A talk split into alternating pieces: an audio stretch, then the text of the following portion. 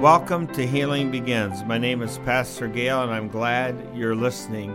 I want to talk today about battling demonic forces. This is a subject that God has recently brought to my mind because the Bible says that we wrestle not against flesh and blood, but against principalities, against powers, against the rulers of this dark age, and against spiritual forces of wickedness in the heavenly realms. And that is found in Ephesians chapter 6. And so, knowing that we are battling every day, whether we realize it or not, with demonic forces, if you are doing anything good for the kingdom, if you're working for the kingdom of God, whether you understand it or not, you're dealing with demons and demonic forces. Not that we need to live in fear and doubt, because God has not given us a spirit of fear, but power, love, and a sound mind. We can have confidence in our Jesus because Jesus the Christ, He is awesome. He rose from the dead, He won the victory 2,000 years ago, and He gave His power and He gave His authority to us to use on the earth. And so, having said that, I want to talk to you a little bit about how to successfully deal with demonic forces. Now, I'm not claiming to know everything there is about this subject. I'm just going to share some of my life with you today. And um, I think the first thing we have to do is deal deal with ourselves first. So in other words, John 14:30 Jesus said, "The prince of this world is coming, and he has nothing in common with me." And so in other words, there was no darkness in Jesus that the enemy could see. So when we are walking in our day-to-day lives with the Lord, many times we have things in our lives that we have in common with other people like Let's say you're trying to help someone who's an alcoholic. If you're struggling with an alcohol addiction and you're trying to help someone who's an alcoholic, you're going to uh, lack power and authority because you have something in common with that person. And so I want to share with you like 12 things I do to prepare myself on a daily basis before I go out into the world to do ministry. The first thing I do is I ask the Lord, I say, Lord, is there anyone that I need to forgive this morning? And I just wait on the Lord. And whoever's uh, name, whatever face he brings in front of me, all I say is, I forgive, I forgive, I forgive. Because you know, you'll be surprised sometimes at the faces that will just come before you. And I don't even try to argue with God about it. Whatever the face is, I let it go. So the first thing I do is I ask God, is there anyone I need to forgive? Secondly, I repent of any pride in my life. We all have pride to one degree or another. And if you think you don't have any pride at all, that's a sign that you have pride. Just right there. Because the thing about pride is it's a sneaky. You you don't know you have it when you have it. So Lord, forgive me, Lord, of all pride in my life and help me to recognize it. Number three, I ask the Lord to forgive me of all sins, known and unknown, because you know what? I think, I believe there's things we do on a daily basis we don't even realize we do, but some of them are wrong. Lord, forgive me for my sins, known and unknown. And then after I do that, I ask the Lord to break all curses, spells, and incantations made against me in the name of Jesus and I, I do that humbly before the throne of grace. And number five, every morning I anoint my hands and feet. You know, um, when I was in Costa Rica, Pastor Ruth said to me, You are anointing your feet every day, right? And she goes, You are breaking off all witchcraft, right? And she kind of got after me. So I thought, you know what? I really need to do that. We can't grow lazy in the battle. We can't grow uh, lackadaisical. We must stay alert and be ready for the battle at all times. So I anoint my hands and feet with oil. You know, Psalm 23 he says, Thou anointest my head with oil, my cup overflows. Number six, I ask the Holy Spirit, What do you want to do today? And, you know, where are we going to go? What do you want to do? Part of my practices, I ask God to dispatch the angels to assist me, to help me, and to minister to me based on Hebrews 1:14. Are not all angels ministering spirits sent forth to those who shall inherit salvation? And also, according to Psalm 103, verse 20, the angels of the Lord hearken to the voice of the Lord, or some versions say, they do God's word. And so I will find scriptures that the angels can respond to because they hang around us waiting for us to quote a scripture or to confess God's word because when they hear it, um, they can respond. I'll give you a good example Psalm 34 7. The angels of the Lord encamp around those that love and fear him, and they deliver him. If you're afraid and you believe you're in the battle, that's a good scripture for you to quote because then the angels will come to your aid. And then the other thing I pray about, I pray that all backlash, so in other words, when we're out doing ministry, so many times the enemy will try to come around your backside and hit your home front. So I pray against all backlash, all the backlash that the enemy would try to do against me and my family. And I pray that the glory of God would be my rear guard. And that's the thing you can pray too. And so it's good before you go out to your ministry or out into the world, to your job. I don't know where you work or what you do, to pray this prayer and to go through these steps because it'll keep you safe. And then in Isaiah 11, verse 2, you have the seven flames of the Holy Spirit. And I pray for the seven firelights of God to rest on me. You know, the Spirit of the Lord will rest upon him the spirit of might, the spirit of counsel, the spirit of knowledge, the spirit of the fear of the Lord. You know, he will not judge by what he sees with his eyes or what he hears with his ears. So it's really good to pray for discernment, to ask the Lord, are there any open doors in my life that I need to shut so that the enemy doesn't have any inroads to attack me? So that's just another really great thing to do is an open door inventory on a regular basis. Proverbs 26 2 says that a curse without cause cannot take a light. Now, the NIV says, like a fluttering sparrow or a darting swallow, an undeserved curse cannot come to rest. And so, if your life is hidden in God in Christ Jesus and you're covered by the blood of Jesus, and your sins are confessed and you're walking with humility before God. I didn't say walking perfect because there's nobody perfect, then you're protected. And they can curse you all day long, but it will have no effect on you. Then I love Colossians 2:15. Having disarmed the powers and authorities, he made a public spectacle of them, triumphing over them by the cross. So in other words, 2,000 years ago, when Jesus died and rose again, he disarmed the enemy. He made a public spectacle of him, triumphing over him to the cross. It's good to know these scriptures because we fight with the Word of God, which is the sword of the Spirit. You know, as a believer, we must understand all Jesus did for us at the cross and what our rights are as a believer, if you don't understand what Jesus did for you at the cross, then you'll not apply it. You'll not appropriate it to your life. Revelation 12:11 They triumphed over him by the blood of the lamb and by the word of their testimony and they did not love their life even as to shrink from death. You know what? We stand on the blood of Jesus. We stand in the power of the cross. I love Revelation 118. I am the living one. I was dead, and now look, I am alive forever and ever, and I hold the keys of death and of Hades. We do not have to fear Satan or the demons. You know, we can have a healthy respect.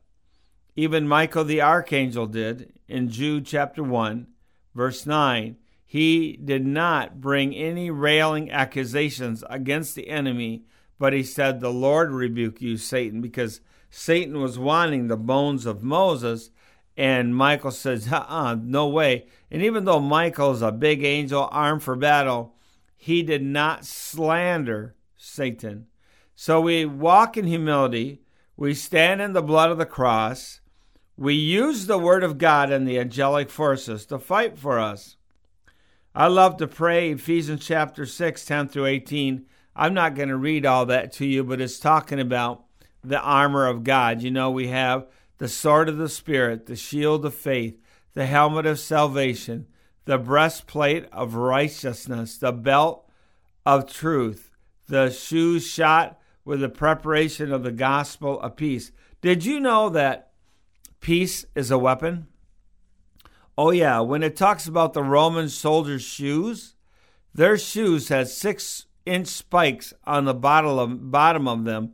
And when they would march, they would march right over anything in their way. And so when you're in a battle and when you're in a storm and you can sleep in peace, peace becomes a weapon. It's amazing.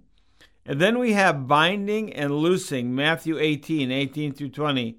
I tell you the truth, whatever you bind on earth will be bound in heaven, and whatever you loose on earth will be loosed in heaven.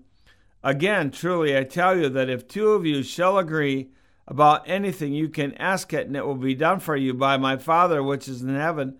For where two or three are gathered together in my name, there I am in the midst of them. We know there is exponential power when we join together in prayer. The Bible says if one can put a thousand to flight, two can put 10,000. So when you pray, you can do binding, you can do loosing. We can pray that the enemy would be bound. You know, there's people's lives that he is trying to work in. And so you can say, In the name of Jesus, I bind the enemy I pray for my son. I pray for my daughter. I pray for my brother. I pray for my sister, whoever you're praying for. And you can loose the power of the angels, the Holy Spirit, to do their work, to minister to your family and loved ones. So we are in this battle, and we must defeat fear and doubt. 2 Timothy 1 7. For God has not given us a spirit of fear, but power, love, and a sound mind. And I said this earlier, even though we know we have the power and authority through Christ, because Christ was given all power and authority, and then he turned around and gave it to us, his church. Then the Bible says, Upon this rock I will build my church, and the gates of hell shall not prevail against it. Even though we have all that power, all that authority, we do not slander demonic forces. Jude 1 9 says, Yet Michael, the archangel, when contending with the devil, he disputed about the body of Moses, did not dare to bring against him a railing accusation, but said, The Lord rebuke thee. And so sometimes when we're in that battle and the enemy's trying to get us to react and respond, all we need to say is, The Lord rebuke you, Satan. I am not going to react. I am not going to respond. I'm not going to give in to fear. I'm not going to give in to doubt, but I'm going to stand firm on God's word and in God's blood. And humility is a must in fighting demonic forces.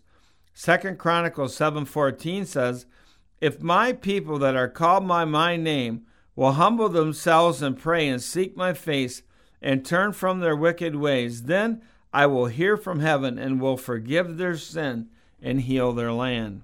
Humility is key because I believe it's the highest rank in heaven to be a humble servant of the Lord. When you're humble, there are certain battles that you don't have to fight. You can say, God, you fight this one for me. If this is a spiritual battle, maybe you're going through something on your job, maybe something in your work. You have a person you're dealing with that's really irritating you like crazy, or things going on that are not bad, you can ask the Lord to fight the demonic forces that you're facing. Now, we're not calling people demons, but we're calling it for what it is. Demonic forces work through other people at times, and they don't even realize it's happening. We can ask the captain of the Lord of hosts to do battle on our behalf. The captain of the Lord of hosts is none other than Jesus the Christ, the one who, when he comes, and splits the eastern sky, riding on his white horse. On his thigh is written in blood, King of Kings and Lord of Lords. He is the ultimate warrior. And guess what? He's the reigning, undefeated champion. He has never lost a battle. A really great scripture to quote is Hebrews 1:14. Are not all angels ministering spirits sent forth to minister to those who shall be heirs of salvation? Another great scripture to quote is 1 John 3 8. The reason the Son of God appeared was to destroy the devil's works. Psalm 103, verse 20 Praise the Lord, you his angels, you mighty ones who do his bidding, who obey his word. And one of the things I pray here, and our team is praying at Spiritual Care in Hastings, Michigan, is that God would take the ruling principality that is above us and use the angelic forces through the power of our prayers. By the way, you've got to pray. When you pray, you activate angelic forces. Never underestimate praying in the Spirit and the power of your prayers. And we're asking God to bind that demonic principality that is above us with the chains of heaven and take it away and replace it with an angelic principality. See, if you study up on this a little bit, there's nine orders of angels. There's principalities, powers, thrones, authorities. There's all these different levels of angels. While when they fell from heaven, the demonic ones fell and the good ones stayed. So we're replacing the demonic principality above us with an angelic principality from the throne of heaven. I love the scripture in Jeremiah 1:10. See today I appoint you over the nation and kingdoms to uproot, tear down, destroy and overflow, to plant and to build. So in the name of Jesus, I love it, the name that is above every name, we tear down, uproot, destroy all demonic powers attacking spiritual care in the ministry here and you can pray the same. You know, 1 John 3 8, I quoted that earlier. The reason the Son of God appeared was to destroy the devil's work. That word destroy there is to destroy to de- that word destroy there is to destroy to the extent that it never existed in the first place, to totally wipe the devil's work out. I love Matthew 28, verses 18 through 20. Then Jesus came to them and said, all authority in heaven and on earth has been given me. Therefore, go and make disciples of all nations, baptizing them in the name of the Father, and of the Son, and of the Holy Spirit, and teaching them to obey everything I have commanded you. And surely I am with you always to the very end of the age. Listen. Jesus was given all power and authority. Then he gave all power and authority to his church to his people, and that is you and that is me. Now, there is something that will keep you from operating in it is if you lack your identity in Christ. So in other words, if you don't know who you are in Christ, it'll cause you not to want to pick up the authority and power that Christ has given you, even though He's given it to you. And so, in the name of Jesus, you know, based on all the fact that all the authority was given to Christ, and that he gave us this power and authority and the right to use it. In the name of Jesus, we decree and declare that the works of the enemy are destroyed in the name of Jesus. And I pray that over your life right now. Another great scripture is Isaiah 60, verse 1. Arise, shine, for your light has come, for the glory of the Lord rises upon you. And here's a prayer I like to pray. We decree a blinding light to shine from spiritual care day and night protecting the entire building and ministry, we ask that you, replace, that you place cherubims or seraphims on the four corners of the property day and night to protect it. I pray the same for you. We decree the glory cloud covering of the Lord is over the entire property. Hallelujah. And we pray for the salvation from everyone that is cursing us that God would send the light of salvation to each and every person, and that light is shining in the darkness, and that the scales covering their eyes would fall off, and that the deception would be taken away in Jesus' name. You can pray these things for yourself for your life, for your family, for your ministry, for your job. You can apply what I'm giving you. You know, there's more good scripture. Psalm 34 7 says, The angel of the Lord encamps around those that love and fear him, and he delivers them. And we decree and declare an encampment of angels around us day and night. And you know, there's more good scripture. There's so many good scriptures in the Word of God. There's another one uh, in Isaiah. It says, No weapon formed against you shall prosper. I love that scripture in Isaiah. No weapon formed, no weapon formed. In fact, that's Isaiah 54 17.